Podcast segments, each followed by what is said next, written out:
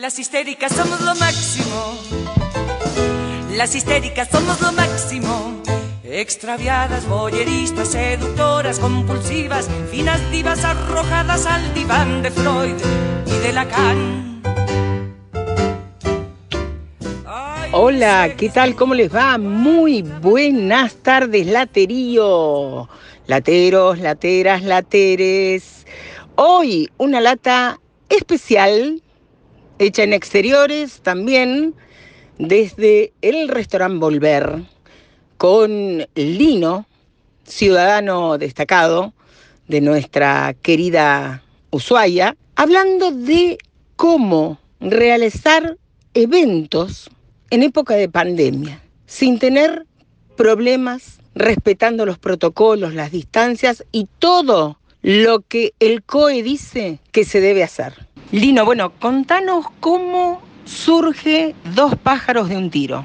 Bueno, hace tiempo que con Mariano, Mariano que es el actual miembro accionista en el mercado, antiguamente estaba en, en Christopher, que ahora está cerrado por esto de la pandemia, con él veníamos hace tiempo pensando en hacer un encuentro de un día en el Christopher, un día en el Volver y algunas cosas así, porque tenemos en la naturaleza los cocineros hacer estos encuentros que son de cuatro manos, seis manos, ocho manos y demás. Y en este caso, lo de los pájaros surge porque si, si es a cuatro manos, nosotros no tenemos manos, somos mancos, como cocineros no tenemos mancos.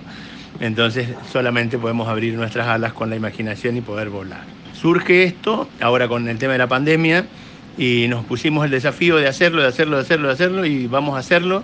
Apareció una amiga nueva, un personaje nuevo en el pueblo que es Ceci, que nos dio más manija, más manija y tienen que hacerlo, tienen que hacerlo, tienen que hacerlo.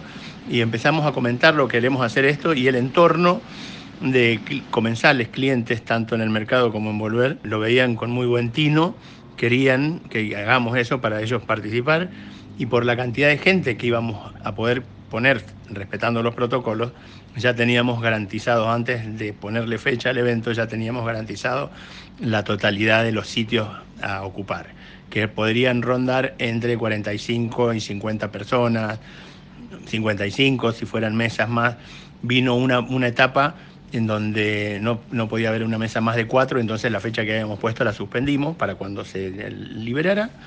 Ahora apareció, nuevamente nos podemos juntar hasta 10 y surgió la posibilidad de hacerlo. Encaramos, hicimos, y este niño Mariano, que tiene ganas de hacer cosas y es más travieso parece que yo, y más inquieto, no sé, vamos a ver si me alcanza, lo, está intentando. Entonces empezó a proponer eh, un poco la deconstrucción o la destrucción, no sé cómo poder decirle, a los platos que hicimos. Entonces yo tratando de mantener lo clásico de los sabores y él aportó un poco de su locura en juego. Lino, podría decirse que estos son uno de los grandes desafíos que la pandemia y esto que se ha dado en llamar las nuevas normalidades impone al mundo de la gastronomía. Yo creo que el desafío de ese encuentro tiene que ir y tiene que ir por ahí hasta que nos empecemos a acostumbrar y a soltar y aprender a convivir con este bicho nuevo, que es un bicho que era un desconocido, pero bueno, en lo que hablábamos recién de las pandemias o las pestes en la vida, hemos aprendido a, vivir con ellas y pagar el precio de la cantidad de gente que ha, que ha sufrido eso.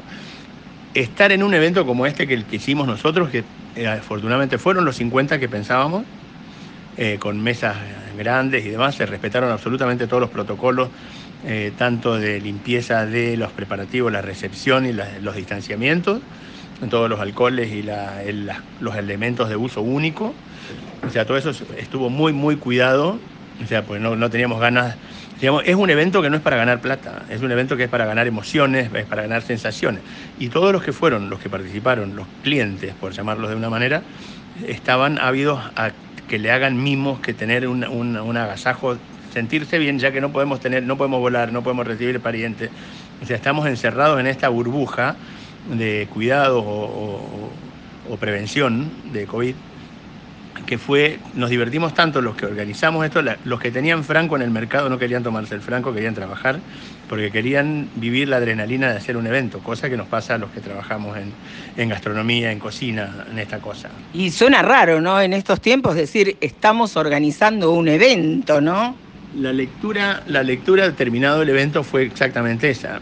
Se le digo, Mariano, acabamos de hacer el primer evento en pandemia, llámese en Ushuaia, yo creo que es el primer evento en Argentina, o sea, con personas físicas, no eventos de Zoom ni estas cosas de Instagram. Evento en un lugar, en un espacio, en el tiempo, todos juntos conviviendo con el distanciamiento. Creo que es el primer evento que se ha hecho, no sé si en el planeta del mundo mundial intergaláctico general, pero yo estoy muy contento de haber hecho con Mariano este primer evento, llamarle en las dos manzanas que estamos, eh, y está bueno esto de, correrse, lo que decíamos, de correrse del lugar de confort para poder planear y compartir, sea el conocimiento a través de, una charla o a través de una puesta en valor de un, de un producto gastronómico. Yo te estoy escuchando, Lino, y además, bueno, te rescato, digamos, los valores y, la pasión por lo que se hace, ¿no?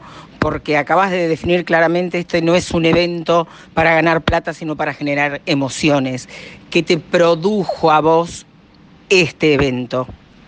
se, te, mueven muchísimas cosas, la satisfacción de poder lograr un pendaño más de una manera diferente, que por ahí puede parecer que 50 personas son pocas, pero es como por decir, es un evento que duró cinco minutos, pero sería como, si lo vemos de otra manera, sería, duró como cinco minutos, pero bajo del agua. Entonces, según cómo veamos la realidad, va a ser como la sentimos. Yo la siento con un orgullo infernal de haber logrado eso y haber transmitido esa energía a los parroquianos que aparecieron y que con, mucha alegría al despedirse cuando salían decían queremos la segunda, ¿cuándo es la segunda? Y pedían fechas para la segunda, que esa, esa va a suceder en volver. Entonces yo creo que va a ser en la primera o en la segunda semana, jueves hemos puesto, eh, como los jueves femeninos que decían en, pues, en algunos sitios. Entonces creo que es el primero, el segundo, creo que va a ser el 8 de octubre. Así que falta un montón de tiempo, pero la idea es que estemos todos preparados y si nos da el coraje lo podemos hacer antes, pero nos avisamos. 50 personas las juntamos en un ratito y más con ganas. Así, con un chasquido de dedo. Entonces, bueno, el, perfume de hacer esas cosas es, es eso. O sea, yo no quiero permitirme que la pandemia, la pandemia me está quitando un montón de cosas tanto a mí como a los demás.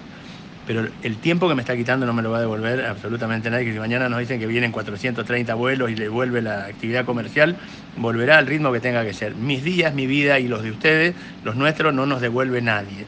Entonces tratemos de vivir de la manera más alegre posible, compartirlo y no permitir que la absolutez de la necedad nos impidan hacer cosas que nos hacen bien. Va a haber un tercer anfitrión si es el 8 de octubre, es el día del nacimiento de Ernesto Guevara de la Serna. Así que lo vas a poder poner en la puerta. festejamos, ¿Eh? festejamos, el cumpleaños. Festejamos el cumpleaños. ¿eh? Bueno, gracias Lino. No, no, gracias a vos por la lata y aguante el laterío. Vamos, vamos, vamos, vamos.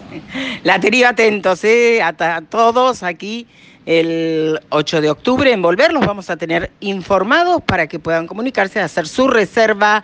Chao, nos reencontramos mañana. En caso de que no los vea. Buenos días, buenas tardes y buenas noches. macho, ya no sé si poner punto final o ponerle el punto G.